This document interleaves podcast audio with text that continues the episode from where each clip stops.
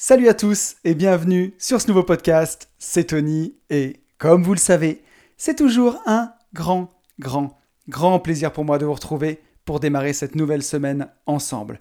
Pour tous ceux qui ne me connaîtraient pas et qui me découvriraient avec ce podcast, je suis lotisseur, marchand de biens, investisseur et je vis de mon immobilier depuis 2018. J'ai écrit un livre qui s'appelle Riche de liberté, dans lequel je vous explique comment atteindre l'indépendance financière en faisant des divisions de terrain, des divisions foncières, en créant des lotissements.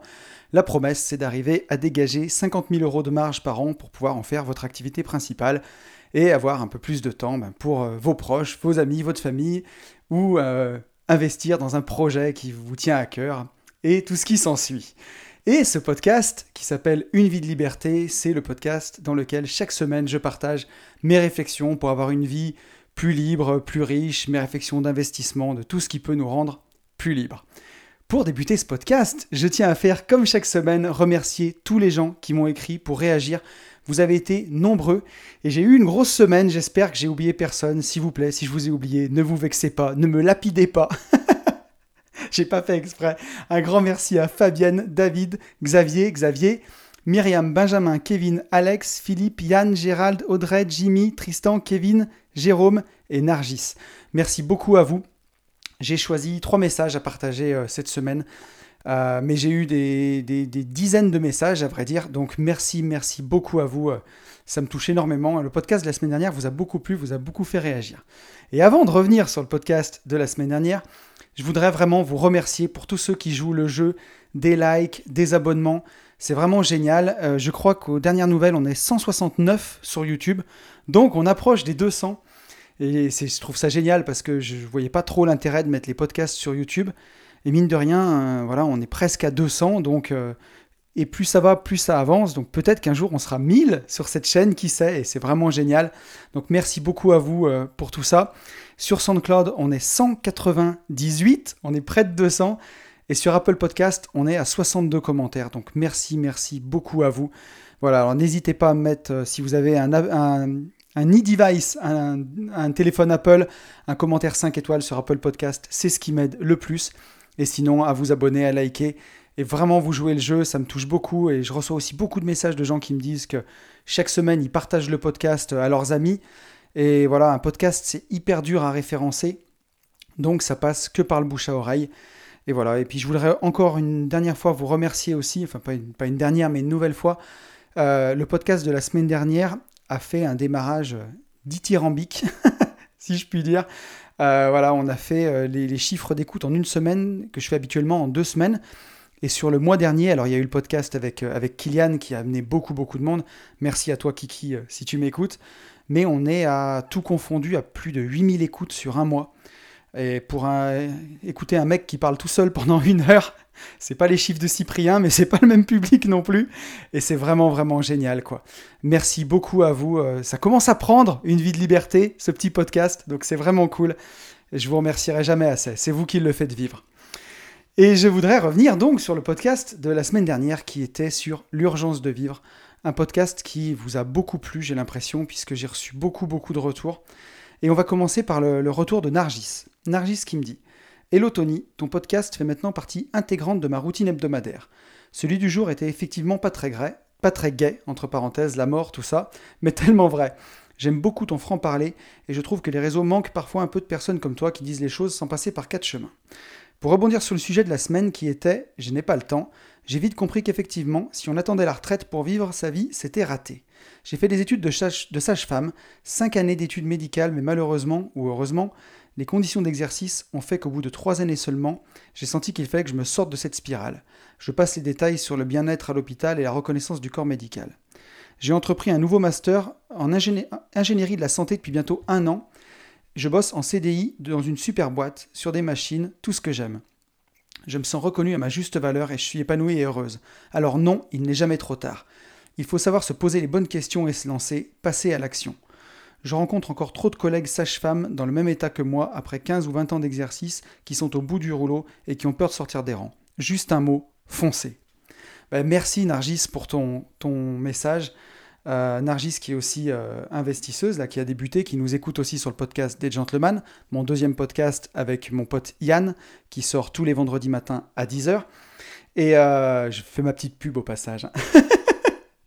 et merci beaucoup à toi, Nargis. Ouais, c'est sûr que il y a des gens qui peuvent euh, s'enterrer 15, 20 ans dans un job qui leur plaît pas ou en tout cas qui correspond plus à leurs attentes. Et c'est malheureux parce que, comme je le disais à la fin du dernier podcast, à la fin de sa vie, la seule personne à qui on rend des comptes, c'est à soi-même. Et dans notre société actuelle, on a tellement l'habitude de rendre des comptes, que ce soit à un patron, à un supérieur hiérarchique ou à n'importe qui d'autre, et de se chercher des excuses, euh, qu'on le fait tout le temps, même avec soi. Alors qu'avec soi, on ne devrait pas, se chercher, se des excuses, justement. On devrait trouver des solutions. Et donc, bravo à toi, en tout cas, de prendre le taureau par les cornes, de pas attendre euh, d'en avoir euh, ras le pompon et d'être au bout du rouleau et de, de dire merde et de, de faire ce qui te plaît. Je trouve que c'est super important. C'est un message que je voulais vous lire parce qu'il est plein d'enthousiasme et plein de voilà et plein de bonnes choses. J'ai eu un deuxième message d'Adriane que j'ai trouvé vraiment super, que, j'ai absolument voulu vous lire. Adriane qui me dit Salut Tony, j'espère que tu vas bien. Je me permets de faire mon retour sur ton podcast ici, c'est-à-dire en message privé Insta, parce que sur SoundCloud, on est limité en caractères. Ta deuxième vie commence quand tu comprends que tu n'en as qu'une. Ça n'a jamais été aussi vrai que dans ton cas. Et il t'a fallu une deuxième piqûre de rappel et tes deux burn-out pour comprendre que, encore une fois, tu n'étais pas arrivé au bout de ton accomplissement personnel. Non content d'avoir trouvé ta voie, aujourd'hui tu aides des personnes comme moi à trouver la leur sans passer par la case mort imminente et prise de conscience. C'est beau. comme dit le psaume, ta parole est une lampe qui guide mes pas, une lumière qui éclaire mon sentier. J'ai l'impression d'être dans le livre L'Alchimiste, Fight Club, Rencontre avec Joe Black. Ton podcast me fait penser à tous ces films dont le message est finalement un peu le même. Profiter de la vie au maximum tant que le temps qui nous est imparti n'est pas encore écoulé. Aujourd'hui, j'apprends des plus grands et un jour, je l'espère, que, à ta manière, je rendrai ce qui m'a été donné. Pour moi, le déclic de l'urgence de vivre ne s'est pas fait après un drame, mais au contraire, après la plus belle expérience de voyage de ma vie, un road trip d'un mois aux USA. Avant mon départ, j'étais un panier percé, je vivais avec 800 euros de découvert. À mon retour, le déclic. Je me dis, Adriane, tu viens certainement de vivre la plus belle expérience de ta vie. Maintenant, il est temps de vivre la vie que tu t'es imaginée. Sur la plage à Miami, il m'est revenu cette phrase de Booba. J'ai jamais su ce qu'était mon rôle dans la vie, apparaître riche, avoir une piole à Miami Beach. Et j'ajouterais aider sa mère et l'aimer avec un cœur éternel. On voit les fans. Euh, merci Adriane pour ton retour. Bah déjà, euh, je trouve que c'est hyper touchant ce que tu me dis et, euh, ça me fait super plaisir parce que parce que voilà, bah, je me dis à chaque fois ce podcast il peut aider une ou deux personnes à trouver la ressource ou à trouver l'énergie pour changer de vie ou le déclic ou se rendre compte qu'il fait fausse route et que ça lui donne un peu de courage. Bah, je me dis que j'ai réussi. Et voilà, et ton message, il me dit que, bah, il me dit que je suis sur la bonne voie et ça, ça me fait super, super plaisir parce que, bah, parce que voilà, j'essaye euh, aussi de rendre un peu de, ce, que, ce qui m'a été donné en, en, changeant de vie, en fait, parce que je suis tellement plus heureux qu'avant. Ça n'a rien à voir, c'est le jour et la nuit. Et donc j'essaye de rendre un peu ça avec ce podcast, et quand je vois que ça marche, bah, ça me fait super plaisir. Et tu vois, effectivement, bah, toi, ton, ton, ton déclic sur l'urgence de vivre, il s'est fait en coupant, en faisant un voyage à l'étranger. Ça aussi, je trouve que c'est génial parce que bah, dès qu'on coupe avec le quotidien, et euh, dès, qu'on euh, tranche et que on brise un peu le cercle, justement, comme je le disais dans le podcast de la semaine dernière, bah forcément, il nous vient des choses qui, viennent d'ailleurs, qui, qui, viennent en dehors de notre réalité, euh, de celle qu'on expérimente au quotidien. Et ça va faire écho avec le sujet d'aujourd'hui. Donc, euh, donc c'est génial, quoi. Voilà, si, vous avez trop la tête dans le guidon, relevez la tête, faites une coupure, partez quelques jours, prenez quelques jours off, et, euh, et les solutions, elles, elles, viennent, elles viennent comme ça. Hein. Newton, il, a découvert la, gravité quand il, était en train de se reposer sous un pommier. En tout cas, c'est ce que dit la légende. Il a reçu une, euh, pomme sur sa tête. Je crois qu'Einstein a découvert la, théorie de la relativité dans son bain. Donc, ils n'ont pas découvert ces choses-là quand ils étaient en train de bosser la tête dans le guidon. Ils les ont découvert quand ils étaient en train de, de prendre un peu de bon temps pour eux. Donc, euh, donc voilà, je vous encourage à faire ça. Merci beaucoup, euh, Adriane, pour ton message. Effectivement, euh, pour certaines personnes, ce podcast, il pourrait être bateau ou consensuel ou d'enfoncer des portes ouvertes. Moi, je crois que c'est tout le contraire. Et, euh, je pense que ça fait vraiment du bien, même si parfois c'est répéter des lieux communs. Vivez votre vie à fond, on n'en a qu'une. J'essaye en tout cas de le faire passer pour que, pour que ça puisse faire des décharges électriques parce que, parce que voilà, c'est tellement important en fait. C'est tellement important. Et comme dit mon pote Rudy, un petit bonheur en appelle un autre. Et voilà, moi j'essaye d'être heureux, en tout cas je choisis d'être heureux chaque jour.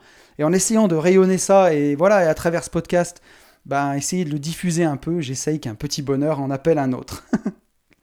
Et j'ai choisi un dernier message de Quentin. Quentin qui, qui, me dit Salut Tony, merci pour la citation dans ton podcast, ça fait plaisir. Par contre, tu me rajeunis, j'ai 23 ans et demi pour la précision. Ah je t'ai mis un peu plus jeune, Quentin. Euh, pour Quentin, il me dit Une définition d'urgent est quelque chose dont on doit s'occuper sans retard. Pour moi, l'urgence n'est pas une bonne chose. C'est pressant et c'est un poids venant de l'extérieur. J'aime avancer pas à pas, à mon rythme.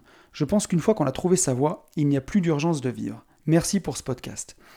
Et ce message, il nuance un petit peu, et je suis tout à fait d'accord avec toi, euh, Quentin. C'est que ce sentiment d'urgence de vivre, on le ressent justement quand on est en train d'être à côté de ses pompes et quand on n'est pas en phase et qu'on n'est pas dans l'instant présent quand on est bien, quand on est bien dans sa vie, quand on a trouvé sa voie, quand on a trouvé son pourquoi, quand on vit chaque jour bah, à l'endroit où on doit être, en fait, on ressent, je pense qu'on ressent moins cette, urgence, on la ressent pas parce qu'on est en train de la vivre, en fait, tout simplement. Donc je pense comme toi que, une fois qu'on a trouvé sa voie, on ressent moins ce sentiment d'urgence de vivre. Je pense qu'on le ressent plus quand on est en train de s'égarer, quoi, clairement, à mon avis. Donc voilà, merci à toi Quentin, merci à vous tous pour vos retours.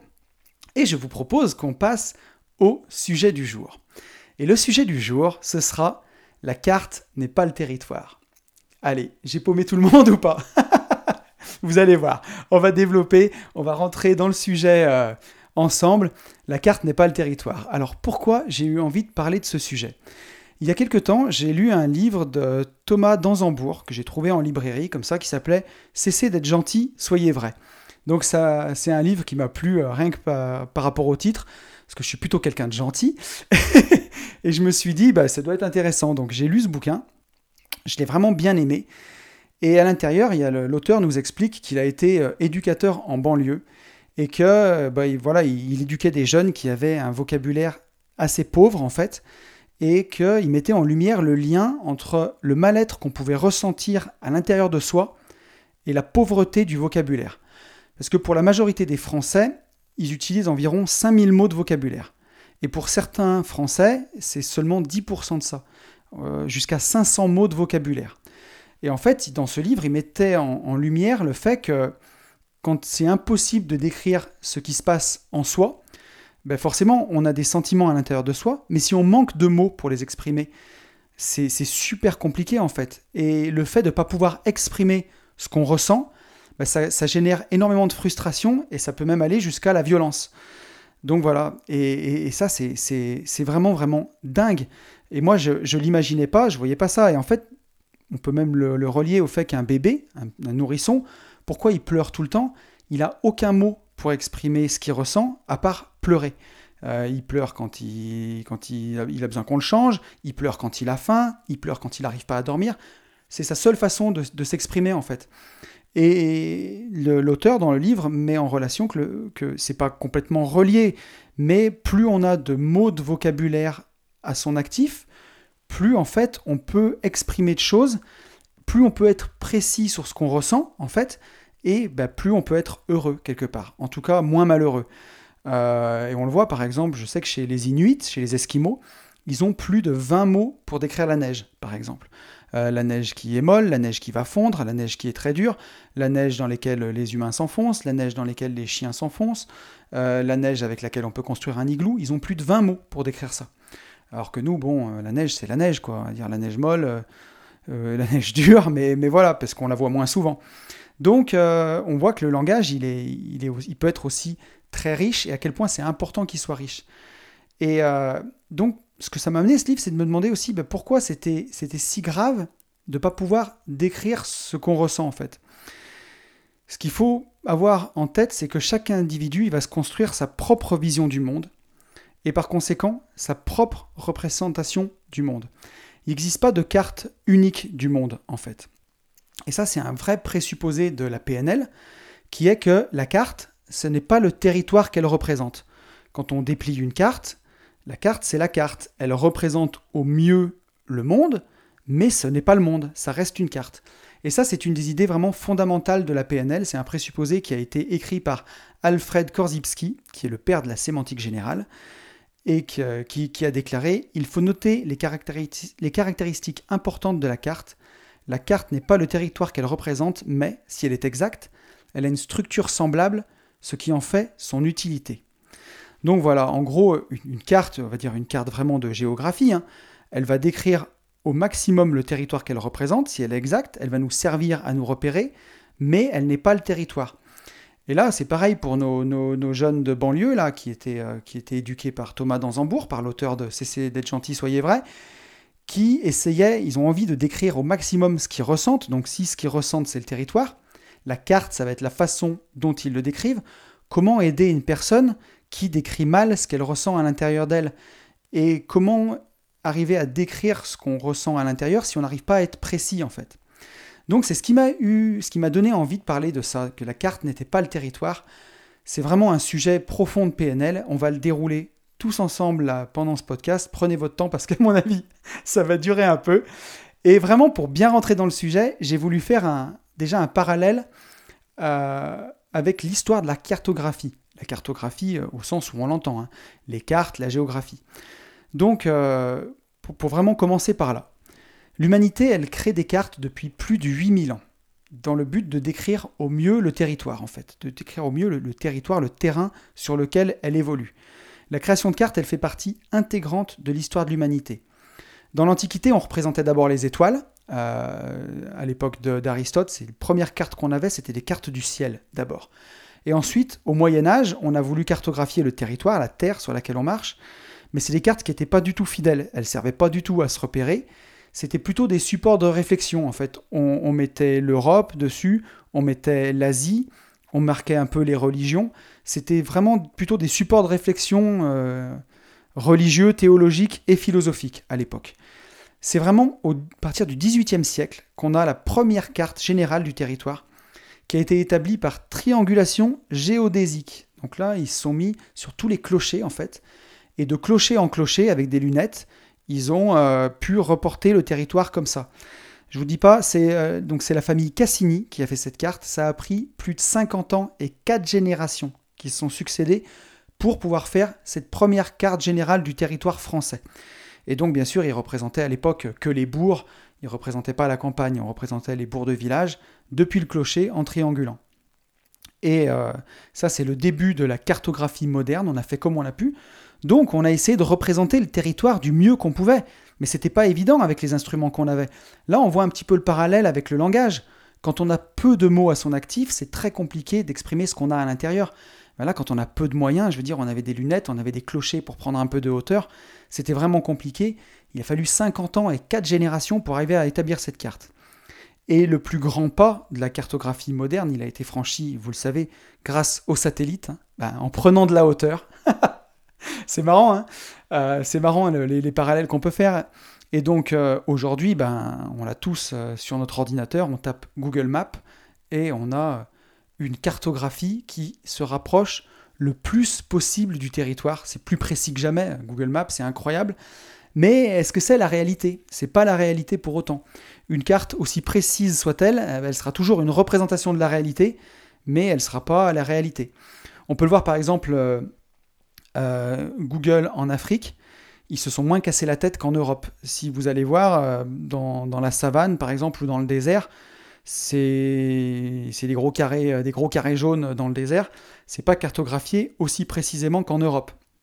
Ou par exemple, les bases militaires sur Google Maps, elles sont pas du tout représentées. C'est des carrés flous. Par contre, quand vous allez voir les camps de prisonniers en Corée du Nord, ils sont cartographiés euh, on voit les petits bonhommes, on voit tout, c'est incroyable, impressionnant. Je suis allé le faire pour le podcast, c'est un truc de fou. Et ça, on le voit que ben, cette carte, euh, aussi précise soit-elle, faut pas se rappeler que Google, c'est une entreprise commerciale. En allant cartographier les, les, camps de prisonniers en Corée du Nord, c'est pour montrer la puissance que les Américains ont par rapport au reste du monde, quelque part.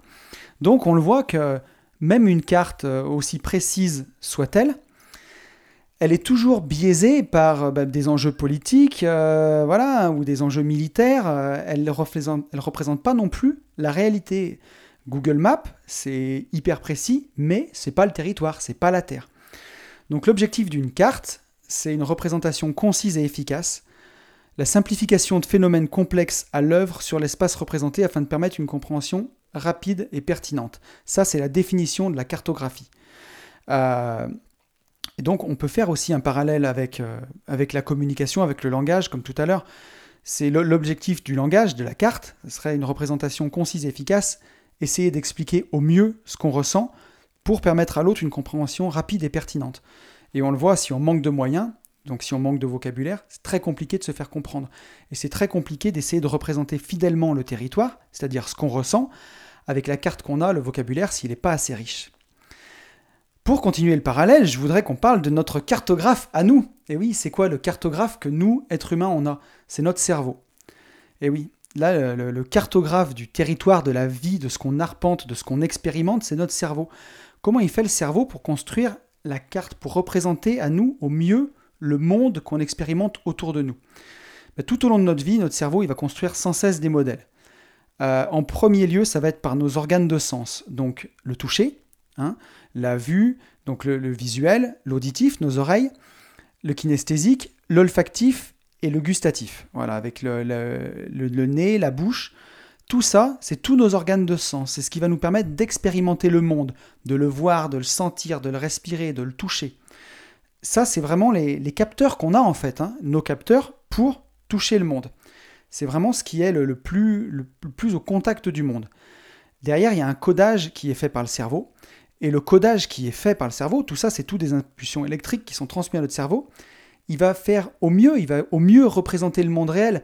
Mais on voit qu'il y a déjà un premier décalage entre le monde réel qui nous entoure et le relevé sensoriel codé que nous, on va faire. C'est comme, euh, des, capteurs qu'on utiliserait sur un robot euh, qui, développe une impulsion, qui donne une impulsion électrique, ou, euh, une Tesla qui conduirait toute seule. Elle se débrouille avec ses capteurs et son ordinateur de bord. Bah, nous, nos capteurs, c'est nos doigts, notre langue, notre nez, nos yeux, nos oreilles, et, notre gros ordinateur, c'est notre cerveau. Donc une fois qu'on a ressenti au mieux l'expérience du monde, bah, pour communiquer et transmettre cette expérience sensorielle, on n'est pas télépathe, on ne peut pas le faire de, cervelle à cervelle comme ça, ou en tout cas j'aimerais bien, mais j'ai pas encore trouvé le moyen. Mais pour communiquer et transmettre cette expérience sensorielle, bah, on a parlé euh, au début du podcast, le seul système qu'on a, c'est le langage aujourd'hui. Donc euh, le langage, c'est un codage très sophistiqué hein, qui s'applique à un autre codage, aux représentations sensorielles.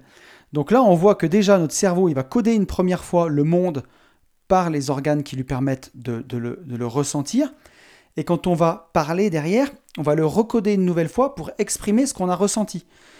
En PNL, on dit que le langage, c'est un métacodage ou un métamodèle. Voilà. Donc, euh, donc c'est là où on se rend compte que ben, vraiment, la carte n'est pas le territoire. quoi. Ce que notre cerveau nous fait ressentir du monde, ce n'est pas le monde. Et quand on va parler, ce qu'on va exprimer de ce qu'on a ressenti, c'est encore un codage derrière. Donc on, voit bien que la carte n'est pas le territoire, une représentation ne permet jamais de rendre compte de toute la réalité. Euh, j'ai trouvé un super, un super exemple, mais on peut décrire un orgasme, par exemple, du mieux qu'on peut.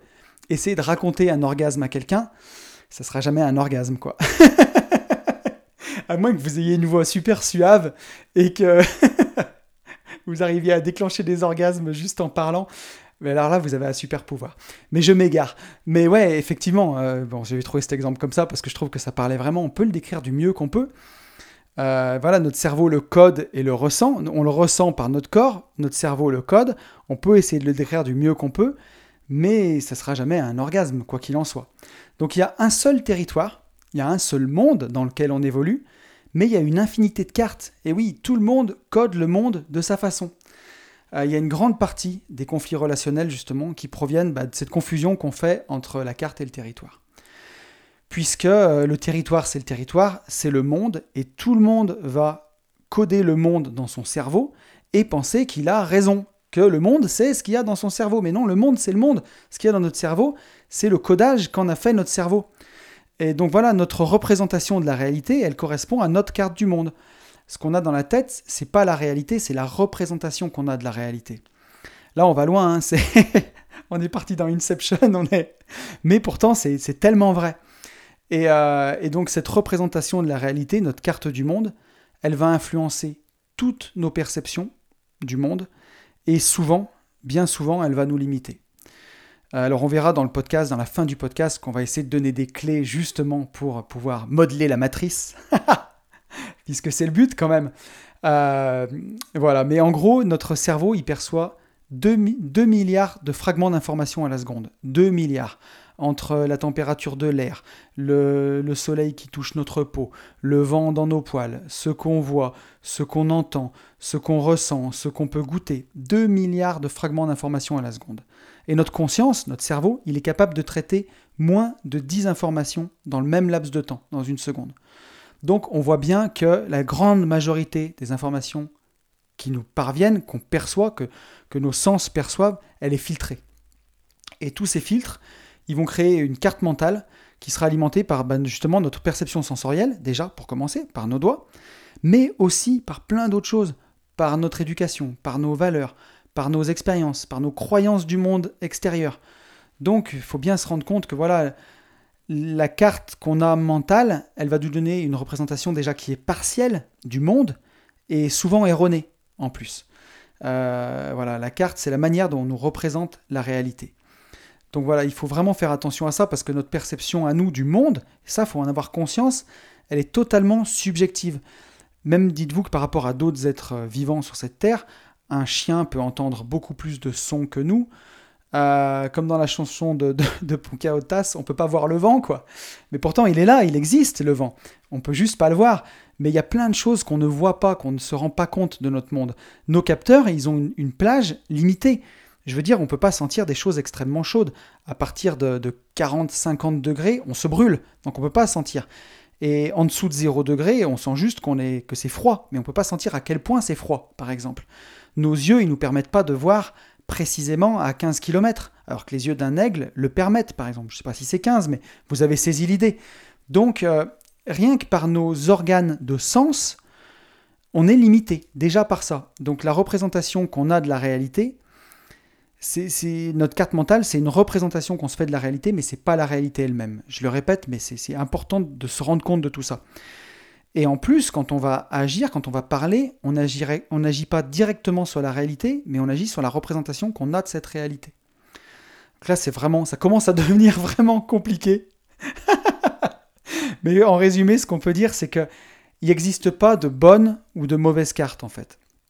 Il faut juste avoir conscience que chaque personne, elle va avoir sa propre carte de la réalité, sa propre carte mentale de ce qu'est la réalité. Et du coup, ce qui est vrai pour l'un n'est pas vrai pour l'autre. Et chaque individu, car chaque individu est différent, mais la seule vérité qu'on peut retenir, c'est que de son propre point de vue, tout le monde a raison en fait.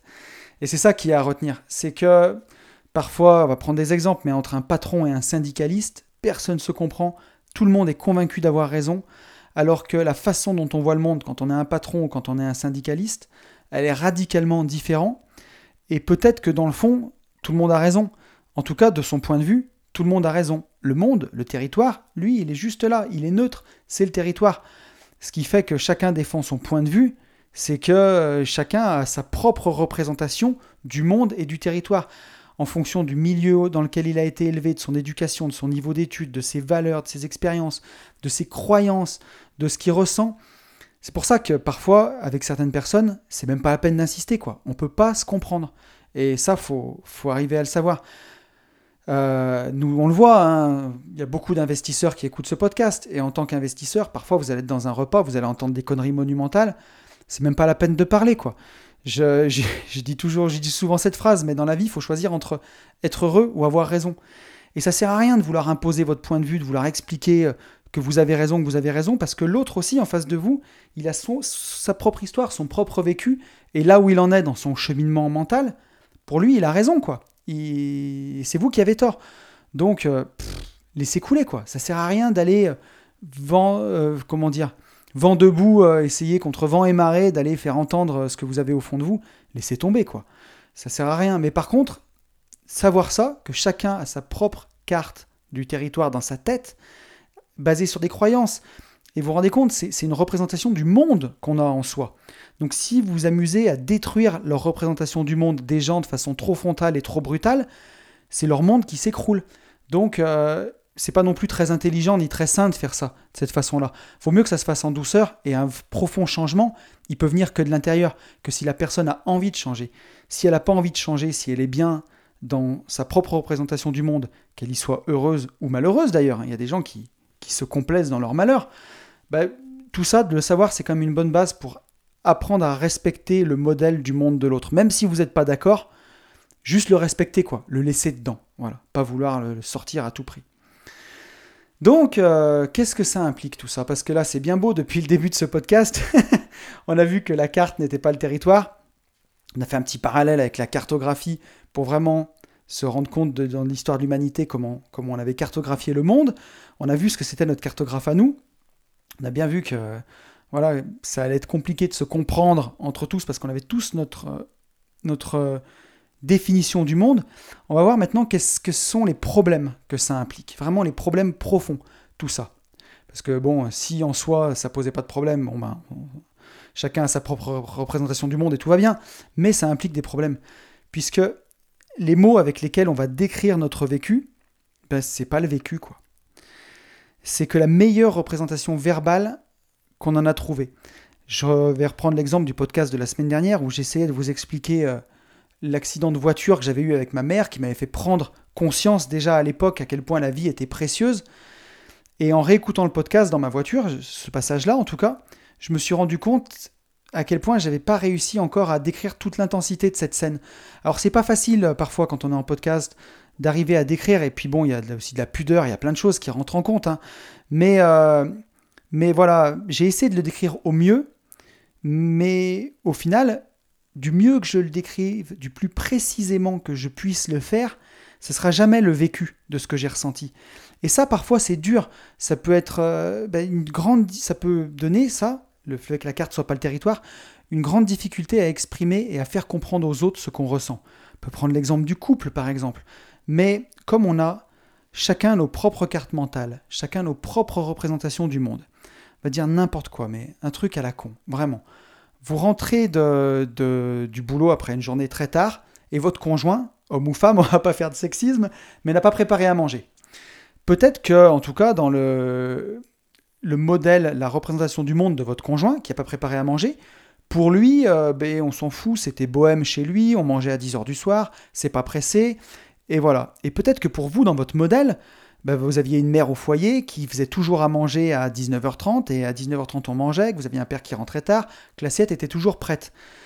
Et eh ben vous allez gueuler en disant que oui, mais tu comprends pas, je rentre du boulot, t'as pas fait à manger, euh, ce genre de conneries quoi, euh, pour, pour exprimer ça. Donc déjà, c'est deux visions du monde qui s'affrontent. la réalité, c'est juste que vous rentrez à telle heure et qu'il n'y a pas le repas. En soi, il n'y a rien de grave, je veux dire. Mais suivant la représentation du monde de chacun, ça peut faire un conflit. Et si en plus, pour vous, vous avez envie d'exprimer que vous êtes juste contrarié, par exemple, mais que vous ne trouvez pas les bons mots pour arriver à exprimer ce que vous avez au fond de vous, et que vous essayez de vous exprimer avec les mots que vous avez, et que c'est boiteux, en plus, parce qu'il y a l'émotion qui rentre en compte, bah, votre conjoint ne va rien comprendre, quoi. Et au final, ça fait des conflits pour un truc qui, qui est vraiment pas grand-chose. Tout ça parce qu'on peut avoir de la difficulté à faire comprendre ce qu'on ressent, juste parce que le langage qu'on va utiliser ne, retransmet pas exactement les sentiments qu'on ressent. Euh, ça peut aussi faire, bah, à l'inverse, bien sûr, pour votre conjoint qui lui est à la maison, une difficulté à comprendre les autres. Voilà, vous, vous avez du mal à vous faire comprendre, mais, euh, mais vous avez aussi du mal à comprendre les autres. Vous allez peut-être avoir quelqu'un qui va s'énerver comme je sais pas quoi pour un truc, avoir des mots qui dépassent sa pensée ou utiliser les mauvais mots, parce que tout le monde n'a pas un dictionnaire dans la tête et n'est pas un expert de la, de la sémantique, du sens des mots. Donc il va peut-être utiliser des mots que un mot bateau que vous, vous connaissez le vrai sens du terme et vous allez être hyper offensé, alors que lui a juste voulu dire autre chose, mais il n'a pas tout à fait le sens des mots. Donc on voit à quel point tout ça c'est compliqué d'arriver à décrire précisément ce qu'on ressent. On ne peut pas se brancher euh, une prise USB derrière la tête de l'autre et dire voilà, clac, ça c'est les sentiments que je ressens. Tu ressens ou tu ressens pas? Et il y a l'auteur Bernard Werber, l'auteur des fourmis, qui a eu une phrase qui est super bien, que je trouve, qui, exprime parfaitement ça. Bernard Werber disait Entre ce que je pense, ce que je veux dire, ce que je crois dire, ce que je dis, ce que vous voulez entendre, ce que vous entendez, ce que vous croyez en comprendre, ce que vous voulez en comprendre et ce que vous en comprenez, il y a au moins neuf possibilités de ne pas se comprendre. Là, je crois qu'on a tout dit avec ça. Vous voyez un peu le, le bordel ça implique, le fait qu'on code la réalité comme ça avec nos sens et qu'on la retranscrit avec nos mots à quel point ça peut faire des problèmes pour arriver à se comprendre. Euh, mais ça peut, avoir, ça peut impliquer aussi vraiment d'autres problèmes qui sont aussi vraiment chiants. C'est une grande difficulté pour se fixer des objectifs et pour les atteindre. Je m'explique. Si vous voulez avoir une vie différente aujourd'hui, une vie différente dans 5 ans, on va prendre des exemples. Aujourd'hui, vous êtes en appart et vous gagnez 2000 euros par mois et vous n'êtes pas très heureux euh, et, vous n'arrivez pas à partir en voyage. Et dans 5 ans, vous voulez vivre dans une villa à la campagne, gagner 6000 euros par mois et avoir une jolie Mercedes. Voilà. Vous allez essayer d'écrire ce que vous allez ressentir en vous, ce que ça va vous faire. Vous allez faire de la visualisation pour vous fixer cet objectif à atteindre et ensuite mettre en place la stratégie que vous allez utiliser pour le faire. Vous allez déjà commencer par ressentir tout ça. Et ensuite, vous allez utiliser les mots pour écrire ça noir sur blanc, votre objectif. Mon objectif est de vivre dans cette vie-là. Et là, pour que ça marche, se fixer cet objectif, vous le savez si vous écoutez le podcast depuis quelque temps, il bah, va falloir mettre un maximum d'émotions là-dedans, par-dessus. Euh, je me sens comme ça, je me lève le matin, je prends mon petit déjeuner, je me sens heureux, je vais travailler avec joie. Et tout ça, ben, si jamais vous n'avez pas assez de mots à votre disposition ou vous prenez pas le temps de le faire comme il faut, vous aurez vraiment du mal à vous fixer un objectif qui va décrire au mieux le futur territoire que vous voulez expérimenter. Et si vous avez mal défini cet objectif, bah alors là, pour l'atteindre, c'est encore pire, quoi. Donc euh, voilà le genre de problème que ça peut impliquer, en tout cas pour nous qui avons envie de changer de vie, pour nous investisseurs qui voulons une vie plus libre, une vie avec plus de sens, ou simplement atteindre des, des paliers qu'on n'a pas encore atteints. Quoi. Il faut avoir conscience de ça et prendre vraiment le temps de le faire d'essayer, on l'a vu tout à l'heure, hein, l'objectif de la carte, la définition, c'est une représentation concise et efficace, la simplification de phénomènes complexes à l'œuvre sur l'espace représenté, afin de permettre une compréhension rapide et pertinente. Donc nous, c'est ce qu'on veut faire quand on veut se fixer un objectif. On veut qu'on soit concis et efficace, mais que, notre objectif fonctionne. Mais euh, on voit à quel point il faut mettre les bons mots dessus si on veut le matérialiser dans le territoire futur, dans la réalité future. Donc voilà, et pareil, ce que je disais tout à l'heure, une carte mentale, elle n'est ni bonne ni mauvaise en soi, dans les problèmes que ça peut impliquer. Mais elle permet seulement de repérer plus ou moins les informations à partir desquelles on va agir. Et ces cartes mentales, elles sont à la base de nos comportements.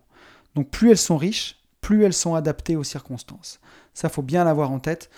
Euh, donc, bah, il faut, euh, voilà, si on a des cartes mentales qui sont pauvres, qu'on a toujours vécu dans le même milieu, qu'on est très fermé d'esprit, bah, ça va nous bloquer, quoi. Ça va clairement, clairement nous bloquer pour, euh, bah, pour tout ce qu'on a envie de faire. Donc, on a vu les problèmes que ça impliquait. Et salut, c'était tout pour moi. non, je déconne. non, non, on va essayer de voir comment faire au mieux avec cela. Voilà. Je voulais dire comment résoudre ces problèmes, mais en soi, c'est pas vraiment un problème. On l'a vu, une carte mentale, elle n'est ni bonne ni mauvaise. Au pire, elle n'est pas adaptée, quoi. Voilà. Euh, au mieux, elle est, très adaptée. Au pire, elle n'est pas adaptée. Donc, comment faire au mieux avec cela? Alors, je vais vous lister un petit peu toutes les choses que j'ai vues qui permettent, eh ben, de, en sachant que la carte n'est pas le territoire, de faire au mieux pour atteindre nos objectifs, pour être heureux. Donc, la première chose à faire que, que j'ai identifiée, c'est de mieux communiquer. Essayez de vous souvenir d'un des accords Toltec qu'on a fait dans un podcast récemment, qui est ne jamais faire de suppositions. Eh ben, quand on, notre cerveau, c'est ce qu'il fait en permanence en fait. Hein. quand euh, il utilise bah, tous nos organes de sens et ce qu'on fait en parlant, pour, pour retranscrire ce qu'on ressent, on fait des suppositions. Donc, sachant que déjà, on, part du postulat de base qu'on va faire des suppositions, ce qu'il faut essayer de faire quand on, quand on décrit quelque chose, c'est d'essayer de décrire le plus possible le territoire sans arranger la carte, on va dire. Donc, pour mieux communiquer, ne jamais faire de suppositions. Ça rajouterait encore autre chose par-dessus tous ces codages. Donc, s'en tenir vraiment euh, au fait, quoi. Si vous voyez, je sais pas, ça, il y avait l'exemple dans le livre de Tony Robbins euh, d'une fille qui a l'air euh, déprimée à la terrasse d'un bar. Ben, si vous commencez à, pour décrire cette scène, à faire des plans sur la comète, ben voilà, vous, allez, vous allez ajouter de la supposition aux choses. Peut juste dire que voilà, décrire les choses, c'est une femme qui est pensive, qui se tient, elle a le regard dans le vide, elle se tient la main sous le menton. Après, on peut en déduire ce qu'on veut, par exemple mais euh, essayez de ne pas faire de suppositions. Voilà. Ça, c'est, je pense que c'est une chose qui est très très importante. Soyez précis. Quoi. Voilà. Soyez précis dans ce que vous dites quand vous donnez, par exemple, des consignes à quelqu'un ou quand vous exprimez vos sentiments. Essayez d'être le plus précis possible, de décrire au mieux ce que vous ressentez. Tony Robbins disait Clarity is power, la clarté c'est le pouvoir. Et je pense qu'il a tellement, mais tellement, tellement raison. Pour se fixer des objectifs et pour les atteindre, clarity is power. La clarté c'est le pouvoir, c'est clair. Si vous fixez un objectif clair, précis, daté, chiffré, vous, pourrez l'atteindre. Voilà, soyez vraiment précis. Ensuite, un truc qui va corroborer ben, les deux premiers points qu'on a vus, mieux communiquer, être précis, c'est enrichir au maximum son vocabulaire. Ça, je pense que, allez, s'il y a un point du podcast à retenir d'aujourd'hui, c'est vraiment essayer d'enrichir son vocabulaire. Et ça, ça passe ben, par s'intéresser à plein de choses, mais notamment ben, par la lecture ou par écouter euh, des podcasts, euh, mais beaucoup lire. Parce que si vous avez un vocabulaire qui est riche, vous pourrez exprimer bah, justement toute la richesse des émotions que vous expérimentez, que vous ressentez en vous. Ça vous permettra de vraiment faire sortir les choses de, de, bah, de votre cœur, de votre corps. Euh, c'est vraiment, vraiment puissant. Donc euh, enrichir son vocabulaire, je pense que c'est quelque chose qui peut vraiment aider. Ensuite, pour élargir ben, sa carte, en fait, pour, pour rendre sa carte beaucoup plus précise, ce que je peux vous conseiller aussi, c'est de sortir du cadre, voir que d'autres choses existent pour élargir ben, tout votre panel de, de, perception sensorielle, d'éducation, de valeurs, d'expérience, de croyances du monde extérieur. C'est ça qui va vous permettre d'élargir votre, ben, votre cartographe, quoi. votre cerveau pourra mieux cartographier, être beaucoup plus précis. Pour ça, sortir du cadre, voir que d'autres choses existent. Donc des voyages à l'étranger, par exemple, ou même des voyages en France. Hein. Euh, couper dans ses activités pour réfléchir multiplier les expériences et être ouvert aux autres. Voilà. Euh, vous pouvez parler avec tout le monde, hein, que ce soit des opinions politiques différentes, euh, même s'il y a des trucs qui vous horripilent, ou euh, avec des, des, de milieux sociaux différents. Si vous partez du postulat que tout le monde a raison et que vous cherchez pas à convaincre l'autre en face de vous, vous pouvez parler avec tout le monde, soyez ouvert à la vision qu'ont les autres du monde, sans chercher à les convaincre, votre but, c'est d'être heureux, quoi. C'est pas d'avoir raison, on s'en fout d'avoir raison. L'important, c'est que vous soyez en accord avec la vie que vous voulez vivre. C'est ça qui compte. Mais justement, ben, ne pas être borné et être ouvert aux autres et discuter avec les autres, ça permet d'entendre leur point de vue sur le monde, la façon dont ils voient le monde, même si c'est pas la façon dont vous le voyez. Mais mine de rien, ben, ça vous permet d'élargir un peu votre panel de cartographie pour cartographier au mieux ce territoire. Je pense que voilà, ce qu'il y a à retenir, c'est que le plus souvent, tout le monde a raison de son point de vue. D'où l'adage que j'aime bien utiliser. Il faut choisir entre être heureux ou avoir raison. Après, un des trucs qui est le plus important aussi qu'on peut retenir de ce podcast, et ça, c'est grâce à la PNL. Alors, je ne suis pas du tout un spécialiste de la PNL, euh, loin de là, j'ai lu quelques ouvrages, je trouve ça fascinant. Euh, en méditation, j'arrive à utiliser quelques méthodes, en tout cas, pour rendre, euh, par exemple, des, événements douloureux de la vie moins douloureux. Ça, maintenant, j'y arrive. Grâce aussi à l'EFT, ça, je ne sais pas si, si vous connaissez. Je crois que c'est Emotional Freedom Technique, technique de libération émotionnelle. c'est l'EFT, c'est super intéressant. Je pense qu'un jour, on pourrait même faire un podcast là-dessus. et ça, c'est vraiment bien. Grâce à la PNL, on peut modifier la carte à notre convenance. Voilà. Et ça, c'est super, super important on a un pouvoir grâce à la PNL sur la carte du monde, la carte qu'on a en tête. Pour résumer ça, ça serait voir le verre d'eau à moitié vide ou à moitié plein. Voilà. Vous pouvez décider, vous, de voir le verre d'eau à moitié vide ou à moitié plein.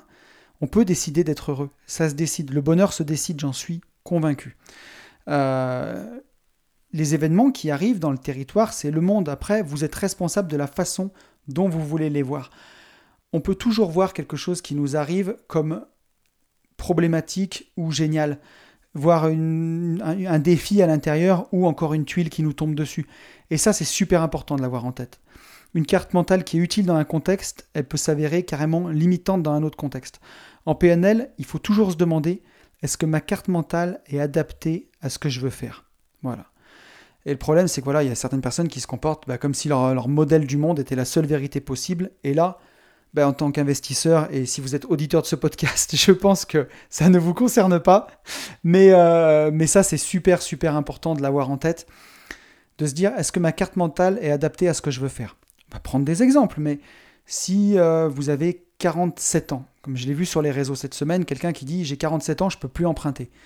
Moi, j'aurai 47 ans dans 8 euh, ans et demi. J'espère qu'à 47 ans, j'emprunterai encore. Et cette personne était dans ses croyances limitantes et voulait pas changer. De toute façon, c'est, je suis trop vieux, c'est trop tard, puis j'ai pas des revenus stables, et puis les locataires payent pas. Donc là, faut avoir un petit peu de recul là-dessus, comme on l'a vu tout à l'heure. Hein. les, les, premiers cartographes sont montés euh, sur les clochers pour prendre de la hauteur, et ensuite pour cartographier, on est allé avec des satellites pour prendre encore plus de hauteur. Ben là, il faut prendre un peu de hauteur et se dire, on me propose d'investir, et moi je dis que je suis trop vieux, je dis que j'aurai jamais de crédit, je dis que les locataires payent pas. Est-ce que je suis pas en train de dire tout le temps non là? Est-ce que ma, la carte mentale que j'utilise là, est-ce que c'est la bonne? Est-ce que j'ai pas plutôt une carte mentale de, je sais pas, de, je vais blesser personne, mais de salarié euh, plan-plan là, euh, fonctionnaire? Est-ce qu'il faudrait pas que je me mette dans ma carte mentale d'investisseur euh, aux dents longues Et donc, on, ben, on peut se créer cette carte mentale en se renseignant sur l'immobilier, en prenant tout le langage de l'immobilier, parce que quand on l'a pas, le jargon de l'immobilier, crédit hypothécaire, privilège prêteur denier, euh, taux amortissable et ainsi de suite, on se sent crédit amortissable, on, se sent exclu. Vous voyez, hein, là on le voit, la carte n'est pas le territoire. Et euh, alors que ce ne sont que des mots, mais justement quand on va s'intéresser à l'immobilier, qu'on va faire de tout ce jargon-là quelque chose de familier, on va modifier sa carte mentale de salarié plan-plan fonctionnaire à investisseur aux dents longues, et on va mettre cette nouvelle carte, clac, sur le monde, comme un nouveau filtre, hein, comme une paire de lunettes de soleil rose pour voir la vie en rose. Et, euh, et là, voilà, on modifie sa carte mentale pour atteindre nos objectifs. Si vos objectifs, c'est la liberté financière, les excuses, c'est pas le bon chemin. Le bon chemin, c'est l'action. Donc, on met ses lunettes d'action. Et ça, c'est vraiment, vraiment bien. Alors, je disais tout à l'heure, il y en a qui se comportent comme si leur modèle du monde, c'était la seule vérité possible. Ben, ma foi, cela, parfois c'est amusant, hein, parfois c'est chiant, mais souvent c'est tragique euh, et, c'est des gens qui vont rester dans leur vie. Quoi. Donc voilà, ce qu'il y a à retenir, c'est que nos cartes mentales, elles sont tout à la fois utiles et limitantes en fonction du contexte dans lequel on va évoluer et puis de l'objectif qu'on veut atteindre. Voilà. On ignore comment sont réellement les choses, euh, on n'en connaît que la représentation qu'on s'en fait. Donc pourquoi ne pas nous les représenter d'une manière qui nous donne du pouvoir au lieu de nous imposer des limites? Et ça, c'est vraiment, vraiment super. Donc on peut le faire déjà par, euh, rien que par soi-même, en se documentant, en avançant, en lisant plus, en rencontrant des gens, en étant ouvert. Ça va être la première chose. Et après, si on veut aller vraiment plus loin, s'il y a des traumatismes ou s'il y a vraiment des, choses qui sont ancrées, on peut le faire grâce à la PNL. Donc c'est des techniques euh, qui ressemblent à de la méditation guidée, on va dire, euh, pour désensibiliser des souvenirs par exemple, ou pour carrément voir des choses de l'autre façon, pour passer du verre à moitié vide au verre à moitié plein. Et ça, je pense que c'est passionnant, vraiment passionnant. Donc voilà, écoutez, je crois qu'on arrive au bout de ce podcast. J'espère qu'il vous aura plu. Euh, là, c'était vraiment sujet technique aujourd'hui, mais je pense tellement, tellement important de se remémorer à chaque fois que bah, on n'a pas la vérité universelle, on n'a pas la science infuse, que même si on ne veut pas le croire, on est soi-même limité euh, dans ses schémas de pensée et qu'en étant ouvert d'esprit, vraiment ouvert aux autres, euh, ouvert au voyage, ou ouvert à plein de choses, on peut vraiment essayer ben, de faire au mieux ce qu'on peut faire pour essayer de battre un peu notre cartographe qui est limité, quoi. Voilà, qui fait notre cerveau, il est hyper puissant, mais euh, il peut se borner à faire que ce qu'il peut hein, pour nous, pour notre survie, pour nous, euh, ben, voilà, pour nous aider à survivre, hein, tout simplement. Donc voilà, je pense que c'est vraiment primordial d'intégrer ça. Écoutez, j'espère que ce podcast vous aura plu. Je vais retourner vaquer à mes occupations car je suis en vacances la semaine prochaine. Au moment où vous allez écouter ce podcast, je serai en vacances dans le sud. Ça va être vraiment super chouette. Moi, je vous souhaite aussi, bah, pour ceux qui bossent, euh, beaucoup de courage voilà, pour finir jusqu'aux vacances. Pour ceux qui sont en vacances, je vous souhaite de super vacances. Je vous souhaite de ne pas faire l'amalgame entre la carte et le territoire. Je vous souhaite de le lire, je vous souhaite de mieux communiquer avec vos proches, de vous ouvrir pour vraiment élargir votre représentation du monde dans le sens de vos objectifs. Et vous le savez, je vous souhaite chaque semaine, par-dessus tout, de vivre libre.